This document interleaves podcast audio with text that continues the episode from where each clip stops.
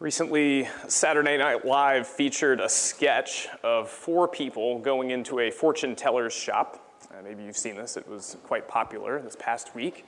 So they go into this fortune teller's shop and they're all excited because they, they're excited to have their fortunes read because, in their words, they were having a really bad year and they were quite excited to have some good news about next year tell us some good news about what's coming in the future. And I'm sure that many of us this morning can probably relate to that. So tell us the future, because here's the punchline 2019 was a really hard year. And why is that funny? It's funny because in 2019 we had no idea how hard 2020 would actually be. If you wanted your fortune told in 2019, you probably wouldn't like the fortune that you would get. 2019 has been the year without a playbook. We have all had to reinvent ourselves in many ways without any notice and without any prior experience of living the life that we're going to have to live uh, with this new normal. For instance, with all of the changes that we've had to make here at church, a number of you have joked with me uh, over the last several months. I bet they didn't teach you this in seminary. And you know what? You're right. They didn't. So much of what I've had to do, so much of what the elders have had to do, so much of what you've had to do in your own lives has, has been without experience. And we've had to react off the cuff to changes that we did not know were coming. This is an unpredictable situation. These are unpredictable situations, and we've had to just roll with it. Now, this year might not have been chaotic for you the way that it's been for some people, but even if this year wasn't as chaotic, there's, life is still filled with all sorts of unpredictable situations. How many times have you lamented for a situation that's in your life where there's just no rule book, no instructions that can guarantee a good outcome? Half the time we just want some kind of instruction to get us through these situations. Just tell us what to do. What guides you in situations like these? Ideally, in situations where there is not a clear way forward, you act on principles to guide you when these clear rules don't exist. Now, acting with principles, it can help us navigate situations of uncertainty. Again, even if it doesn't guarantee a good outcome, acting with principles can certainly help us. Ecclesiastes 8, our text for this morning, drops us into some uncertain scenarios that I think are going to feel very familiar to us. This morning, providentially, in God's timing, we're going to look at uncertainty regarding political power and uncertainty regarding injustice in society. Of course, these are two areas that are, are live subjects for the church today. Uh, these are live areas where Christians are trying to wrestle faithfully through this question How should the righteous act when we face uncertainty with political power and uncertainty with societal injustice? As we explore these scenarios this morning, we're going to glean some important principles for acting wisely. Again, these principles don't guarantee a particular outcome for the church or for the communities that we live in, but they do enable us to keep our cool to do some good and to honor God well. These principles will even help us to enjoy our lives, even in the midst of stress challenge, and uncertainty. Now, I just want to say that the text this morning, when I laid out the series, I didn't have any connection between this particular text and this particular Sunday with the events going on. So, this really is God's word for us. And so, we can lean in with the confidence that God prepared this text for us today. And so, let's hear now God's word to hear his message for us as he, God himself, equips us to face uncertainty with the principles of wisdom. Again, please hear with me God's word. This is Ecclesiastes chapter 8. Who is like the wise? And who knows the interpretation of a thing? A man's wisdom makes his face shine, and the hardness of his face is changed. I say, keep the king's command because of God's oaths to him. Be not hasty to go from his presence. Do not take your stand in an evil cause, for he does whatever he pleases. For the word of the king is supreme, and who may say to him, What are you doing? Whoever keeps a command will know no evil thing, and the wise heart will know the proper time and the just way. For there is a time and a way for everything, although man's trouble lies heavy on him. For he does not know what is to be, for who can tell him how it will be? No man has power to retain the Spirit or power over the, over the day of death. There is no discharge from war, nor will wickedness deliver those who are given to it. All this I observed while applying my heart to all that is done under the sun when man had power over man to his hurt. Then I saw the wicked buried they used to go in and out of the holy place and were praised in the city where they had done such things. This also is vanity, because the sentence against an evil de- deed is not executed speedily. The heart of the children of man is fully set to do evil. Though a sinner does evil a hundred times and prolongs his life, yet I know that it will be well with those who fear God because they fear before him but it will not be well with the wicked. Neither will he prolong his days like a shadow, because he does not fear before God. There is a vanity that takes place on earth. That there are righteous people to whom it happens according to the deeds of the wicked, and there are wicked people to whom it happens according to the deeds of the righteous. I said that this also is vanity and I commend joy. For man has no good thing under the sun but to eat and drink and be joyful, for this will go with him in his toil through the days of his life that God has given him under the sun. When I applied my heart to know wisdom, and to see the business that's done on earth, how neither day nor night do one's eyes see sleep, then I saw all the work of God that man cannot find out the work that is done under the sun. However much man may toil in seeking, he will not find it out. Even though a wise man claims to know, he cannot find it out. Brothers and sisters, this is God's word to his people. And thus far in the reading of God's word, the grass withers and the flower fades, but the word of our God will stand forever. Let's pray. Lord, we bow ourselves before your word. And we ask now that you would equip us with the strength to discern your will and your ways. Give us hope in uncertain times and teach us how to be righteous in the midst of great uncertainty. We pray all of this in the name of Christ. Amen. As we dive into the text this morning, probably one of the first things that we can observe about the passage is that it's bookended by an invitation and a caution. The invitation opens up right out of the door. Find wisdom because it makes a difference. This is verse 1. The caution, how the text closes. Even the wise person can't know everything.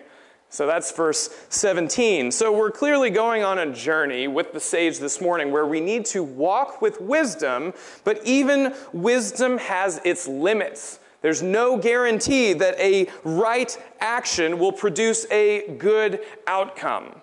I think it's safe to say that we hate situations like this, don't we? It is uncomfortable to live and walk in situations where there's no guaranteed outcome. How many of us have agonized over how to vote or how to respond to the latest uh, expression of injustice in our society? See, we want to do the right thing. But we have this nagging sense that even when we do the thing that we feel like is the right thing, it's, it's not adequate. It's not up to the task. Somehow we're off by even just a little bit. We, even in our best efforts, find that they don't bring about all the results that we want. Even as we try to do good, we wrestle with negative, unintended consequences from our actions.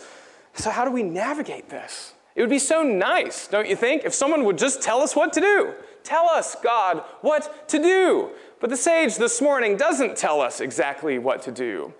Instead, he tells us how to think about these situations. He tells us how to work through two very difficult scenarios that we all face and that we this morning are particularly facing in our culture. The first scenario is uncertainty in dealing with political power in an age when man had power over man to his hurt. In verses 2 through 9, the sage has this imaginary conversation to, with an advisor to a powerful and unpredictable king. This king possesses great authority. Like we hear in verse 4, the word of the king is supreme. But it isn't clear if this king will wield his power with justice and righteousness and wisdom, using his authority for the good of the kingdom, or if he'll use it for his own benefit. It's unpredictable. Let's look together at verse 3. The sage says, Be not hasty to go from his presence. In other words, be sure that you show your loyalty Stick close to this king, O advisor. Don't take your stand in an evil cause. Evil here probably meaning evil in the sight of the king, meaning don't do something that the king is going to hate. Again, show your loyalty because he does whatever he pleases.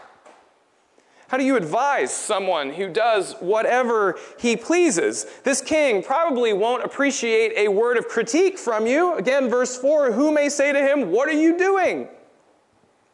So, the advisor is in an incredibly hard situation. You can tell the king exactly what he wants to hear, but that's not what wise advisors do. But if you tell the king the truth and he doesn't like it, you may be in danger. So, what do you do? It's uncertain, no matter what you say.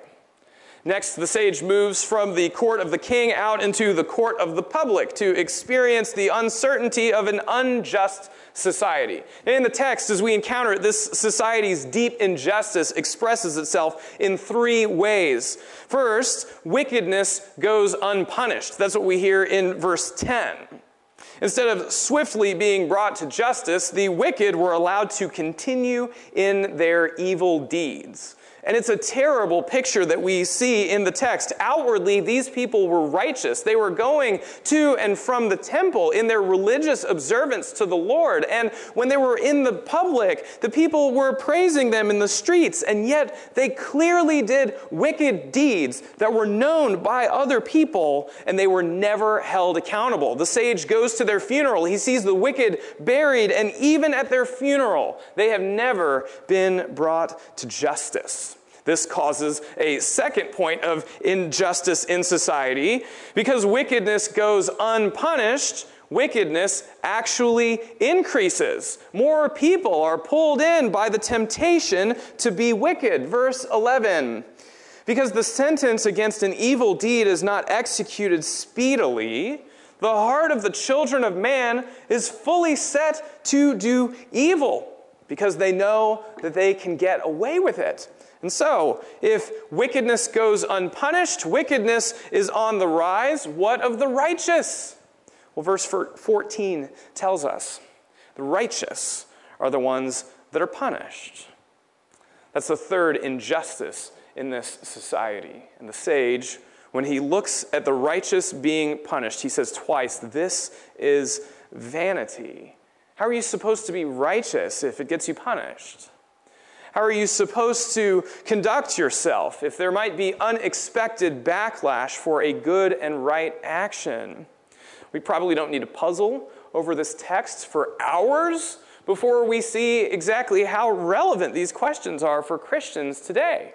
We live in a season of political uncertainty. Many people are concerned about, about what might happen to them if the other guy wins, whoever the other guy is. There's tons of pressure to show party loyalty above everything else these days. There's widespread wickedness in our society. Frequently, justice is delayed and injustice goes unpunished a lot of the time.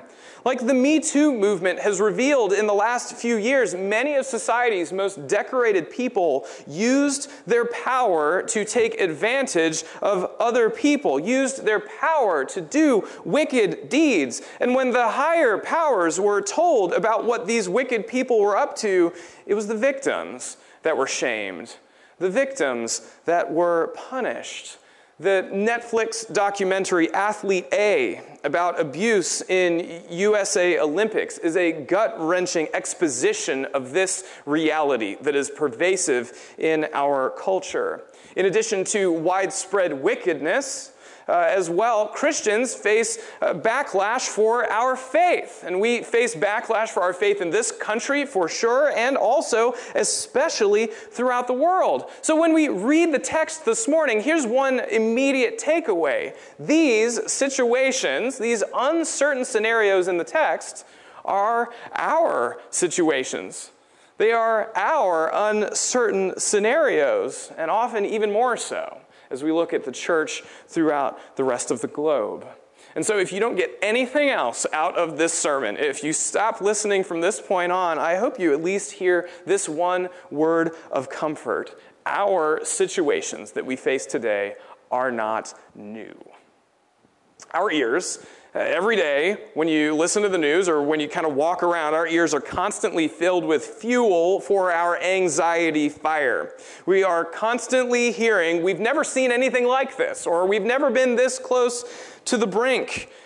The scholar Alan Jacobs calls this tendency presentism presentism. It's a historical amnesia, forgetting anything except the present experience. He writes that politicians and pastors and podcasters and bloggers can confidently assert that we are experiencing unprecedented levels of social mistrust and unrest, having conveniently allowed themselves to remain ignorant of what this country was like 50 years ago.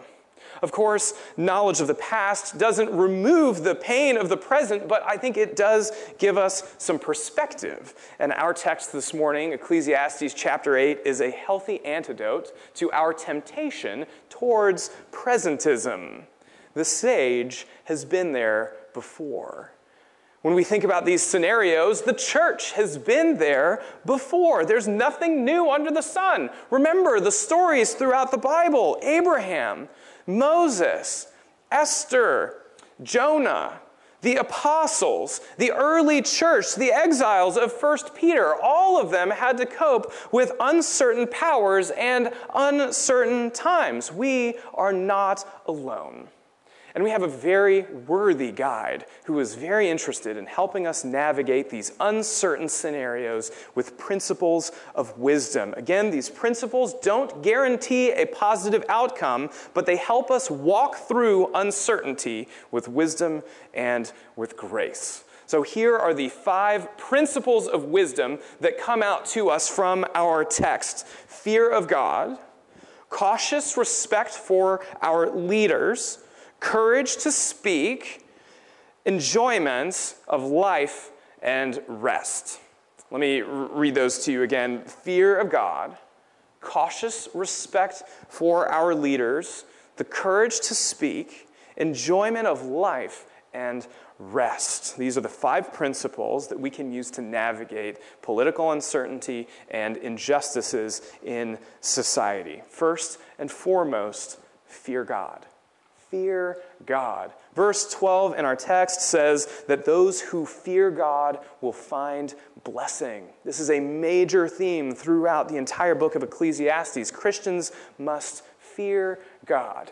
Now, if you haven't spent that much time in church, uh, you might find it strange to have a pastor saying you need to fear God. You might say, I thought God was loving. Why should I be afraid of him? Or if you're skeptical of Christianity, if you, you have grown to have some cynicism about the claims of our religion, you might say, Yeah, that actually makes a lot of sense. I always thought that your God was a little bit of a tyrant. It makes sense to me that you would say you need to be afraid of him, fear him. But both of these responses don't quite get what it means to fear God. True fear of God is a combination of reverence and respect and adoration and appreciation. When we say fear God, we're not cowering in terror before a tyrant, but we're also not imagining that God is a stuffed animal that is here to just make us feel a little bit happier. Christians fear God because he's powerful, and Christians fear God because he is gracious. We see this throughout the text. God is more powerful than any earthly king, any earthly power. Verse 2 keep the king's commands because of God's oath to him. The king is only in authority because God put him there. As the ruler of a kingdom, the king has power to organize certain things, certain affairs in civil life. But as verse 17 states, only God has the power to organize the events of history. Only God has the power to organize the things of the material world. The king may be powerful enough to do whatever he wants, as the text says, but even this power is limited. Verse 8 No man has power to retain the Spirit or power over the day of death. Only God has that. And so, when you're faced with any earthly power, always remember God is more powerful and he's more gracious. As verse 15 says, God is the giver of all good gifts. He graciously blesses us with every enjoyable thing that we have in this life. And if we look at verse 12 again, we see that God ultimately takes care of those who fear him. So fear God because he's powerful, and fear God because he's kind. And he's kind even with the reality of injustice accompanying our experience of life. Injustice, suffering, death, all of these things cause many people to question God. We might think if God were both powerful and gracious, why hasn't He done anything about injustice? Why hasn't He done anything about suffering? Why hasn't He done anything about death? Well, God's answer to our questions would be I have. I sent my Son. Jesus is God's answer to injustice. And Jesus' redemptive work displays God's saving power and God's saving grace. Christ's death shows us God's power. Jesus triumphed over all the powers of evil on the cross, disarming them, defeating them, opening them up to public scrutiny and public shame, as Paul says in Colossians. But the cross also shows us God's grace. We were forgiven for our sins because Christ died for us. Christ's resurrection shows us God's power. God raised Jesus from the dead. And it also shows us God's grace. God raised Jesus from the dead for us. And he raises us with Christ. And he fills us now with the Holy Spirit, this resurrection power as part of his project to currently make all things new. God is at work in through, through Christ's redemptive work even now. What has God done about injustice and suffering? He sent Christ. Jesus confronts and defeats the powers that perpetuate injustice, like we hear in our text. Jesus promises to restore and to heal the world. With such power and such grace on display, Christians have ample reasons for us to love him, to trust him, even to fear him. So, fear God. And this leads to the second principle. After we fear God, we should give cautious respect to our leaders. Give cautious respect to leaders. This passage encourages Christians to respect the civil authorities. Keep the king's command, says the text. It's the same in our confession of faith that we confessed earlier, and it's the same throughout the Bible. 1 Peter 2:17 says, "Fear God, honor the emperor." So we're clearly supposed to have respect for our leaders, but at the same time, Ecclesiastes 8 encourages caution. That, I think, is the tenor of verses 2 through 9. I might sum it up like this Respect our political leaders, but don't give your heart over to them fully. Maintain a thoughtful distance between your identity and any sort of political or cultural leader. Show a cautious respect. Show cautious respect so that you are not crushed emotionally or existentially if a leader makes a mistake. Show cautious respect so that you are not so sucked into their gravitational pull that if they fall, you also fall. Show cautious respect so that when they make mistakes, you can speak the truth when it needs to be said. Because we will be called upon to speak the truth into our culture. Along with cautious respect, we also need courage. This is the third principle. Have the courage to speak the truth when you need to. Verse 1 in our text, the opening passage, or the opening verse in, in our passage says, Who knows the interpretation of a thing? That word interpretation is only used in the Bible in one other place, the book of Daniel. And that word interpretation is also related to another word that's only used in one other place in the Bible, the, the narrative about Joseph.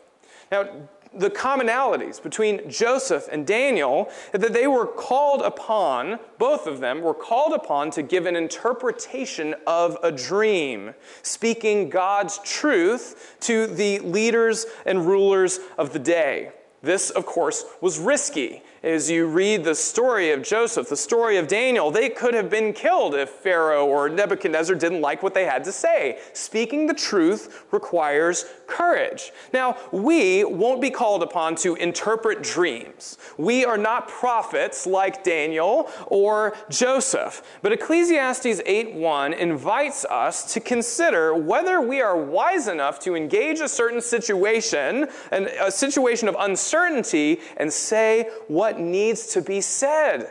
Let's look together at verse 5. Whoever keeps a command will know no evil thing. But again, in this passage, evil here primarily means evil in the sight of the king. And so whoever keeps the king's command, whether or not it's right, will escape the king's wrath. That's what it means to have no evil thing come upon them. So if you keep the king's command uncritically, you can escape the king's wrath, but the wise heart will know the proper time and the just way. The wise person will know the right time to correct. The wise person will know the right time to resist. The wise person will know the right time to offer a just alternative. Will we be wise enough, courageous enough to speak the truth to political power or cultural consensus? Well, we're not always sure about that, are we? How will the wise heart know? The sage doesn't tell us. There's a kind of a silence. He asserts that the wise heart will know, will know and then doesn't tell us anymore. As much as we might long for him to tell us, how will we know? Well, if we look at the connections between Daniel and Joseph, there's at least a hint prayer. Both of these men were men of prayer. Wisdom and courage come through prayer. That's why the Apostle Paul asked for prayer all the time. We might think of Ephesians 6. He says, Pray for me, that words may be given to me in opening my mouth boldly to proclaim the mystery of the gospel, that I may declare it boldly as I ought to speak. Now, again, we're not Paul. Just like we're not Daniel, we are not Joseph, but we are enough like them in our everyday vocations that we need to pray for wisdom and then we need to pray for courage so that when the opportunity comes to speak, we're ready for it. And then, in the meantime, while we're praying, while we're preparing, while we're waiting, seek to enjoy your life. That's the fourth principle of wisdom, enjoyment. Verse 8 15, I commend joy. For man has no good thing under the sun but to eat and drink and be joyful. It's really interesting as the book of Ecclesiastes progresses. You, you probably even hear it now, but you'll hear it in the coming weeks. The sage's emotions get more intense. And so the, the two things that he seems to fixate on, death and joy, his emotions of that get even more intense as the book progresses. And so we'll hear some of the darkest, uh, deepest, darkest meditations on death uh, couched right next to some of the most glowing recommendations to find joy in life. Again, he, he gets very intense as the book goes along. And here he says, I commend joy. This is the strongest language that he's heard yet. We've heard him talk about joy a number of times. This is as strong as he has ever said it yet. Like the wise physician, the sage prescribes joy for those who are weary of life's uncertainties. So if you are tired this morning, his word to you is try to enjoy your life. For some people, this might sound like an incredibly tone deaf assertion to enjoy yourself. We might wonder if he's coming from a place of just kind of blind, naive privilege, where only the lucky few have the luxury to just check out and enjoy themselves. That's not what the sage is saying here in our text. He is not saying use your wealth, use your privilege to escape reality, ignore the things that are going on while the rest of us just suffer. He is saying these words to those who are suffering. He looks at the world with eyes wide open and says, Enjoy your life. Do your best to enjoy the things that God has given you. Recognize that the enjoyable things in your life have come from God. The sage's commendation of joy is not a, a coming from a place of privilege, but of humble faithfulness. Even gratitude for what's going on. It's, it's an act of faith. And so he tells us this morning, as an act of faith, enjoy your life. Even if your external circumstances are screaming at you, why bother? Faith in God enables us to enjoy our lives. Faith in God also enables us to rest. And this is the fifth and final wise principle rest. In verses 16 through 17, the sage says that those who agonize over the uncertainties of life cannot find rest. Their eyes do not see sleep. It's more empty toil that they are wasting their time with. But truly wise people know that they cannot know all of God's plan. And so they trust God and rest in faith. Here's Psalm 127, verses 1 through 2. Unless the Lord builds the house, those who build it labor in vain. Unless the Lord watches over the city, the watchman stays awake in vain. It is in vain that you rise up early and go late to rest, eating the bread of anxious toil, for he gives to his beloved sleep. As hard as it may seem, when you're in a situation of great uncertainty, one of the best things that you can try to do is get some sleep, get some rest. Place your anxieties in the hands of God, who is the only one who's powerful enough and gracious enough to really preserve you and rest. So, these are the principles of wisdom that enable us to face uncertainty, whether political uncertainty or the uncertainty of an unjust and wicked society. How are the righteous supposed to live? How are the wise supposed to act? Fear God. Show cautious respect. Have the courage to speak. Enjoy your life and find some rest. So do that this week as you weather the uncertainties ahead. Fear God. Spend time this week savoring His power and His grace. Confess the ways that your heart has been taken by other loves and ponder the mysteries of the cross and the empty tomb. Fear God. Grow in love for Him and for His Word.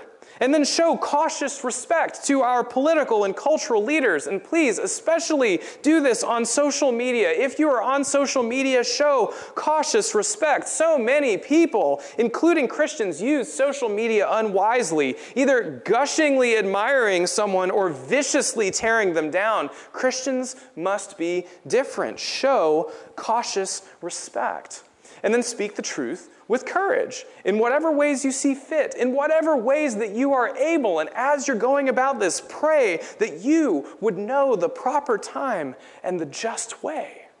then enjoy your life. Do something fun this week. Really, do something fun this week. Play a game, call a friend, eat something delicious, and then get some sleep. Staying up late is likely not going to change the world for the better. Get some rest because the future is in God's hands, not our own.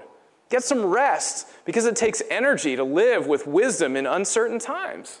It's taxing to be patient in the face of folly and wickedness, isn't it? It's draining for us to be courageous when we are faced with fear. And so take care of yourself, even while you're trying to live out your calling faithfully. When your body is well fed and well rested, and your heart is filled with the joy of Christ, you'll be able to react with wisdom and creativity when the situation calls for it. Here's what living with these principles is like. When you grow in living through the principles of wisdom, it's like learning to be an artist. When you spend time with any artist, you'll see how they have developed a creative intuition, this uh, amazing ability to react to something unexpected, to roll with the punches and incorporate it into their project by leaning on their training and applying their training, their principles creatively. A skilled carpenter will be able to react well to finding out that a piece of wood doesn't fit quite according to the plan or doesn't look exactly the way that they thought it would. A skilled painter will be able to transform an unexpected splotch into part of the landscape. Like Bob Ross would say, these things are just happy accidents. And so lean into your training. Apply these principles creatively and then take comfort even though there's no playbook for the road ahead, even though there is no guarantee that our best efforts will succeed in this life, we have God's precious promises. We are 100% secure in Christ through His power, through His mercy. And the Holy Spirit will equip us with the ability to apply these wise principles with grace, with creativity, with humility, and with enjoyment. So even when we face uncertainty, brothers and sisters, we can enjoy our lives. And at the end of the day, we can rest in God's most perfect plan. Let's pray. Lord, we do ask that you would teach us and guard us and keep us. Keep us in the palm of your hand. Keep us in the, the, the focus of your eye. We ask that you would bless us with wisdom. Uh, knowing that we face uncertainty, I pray that you would give us grace to walk with faithfulness. These principles of wisdom that we hear from the text, I pray that we as the church would be able to live them out well and that your the, the people in your world would see us uh, attempting to live with faithfulness, and that they would see our self sacrifice as we try to do these things well for, for their good. And I pray that as we surrender ourselves to this process of wise living, that our neighbors would see Christ and that his kingdom would come and that your will would be done on earth as it is in heaven. Lord God, give us this grace. Protect us and keep us, we pray, in the name of Christ. Amen.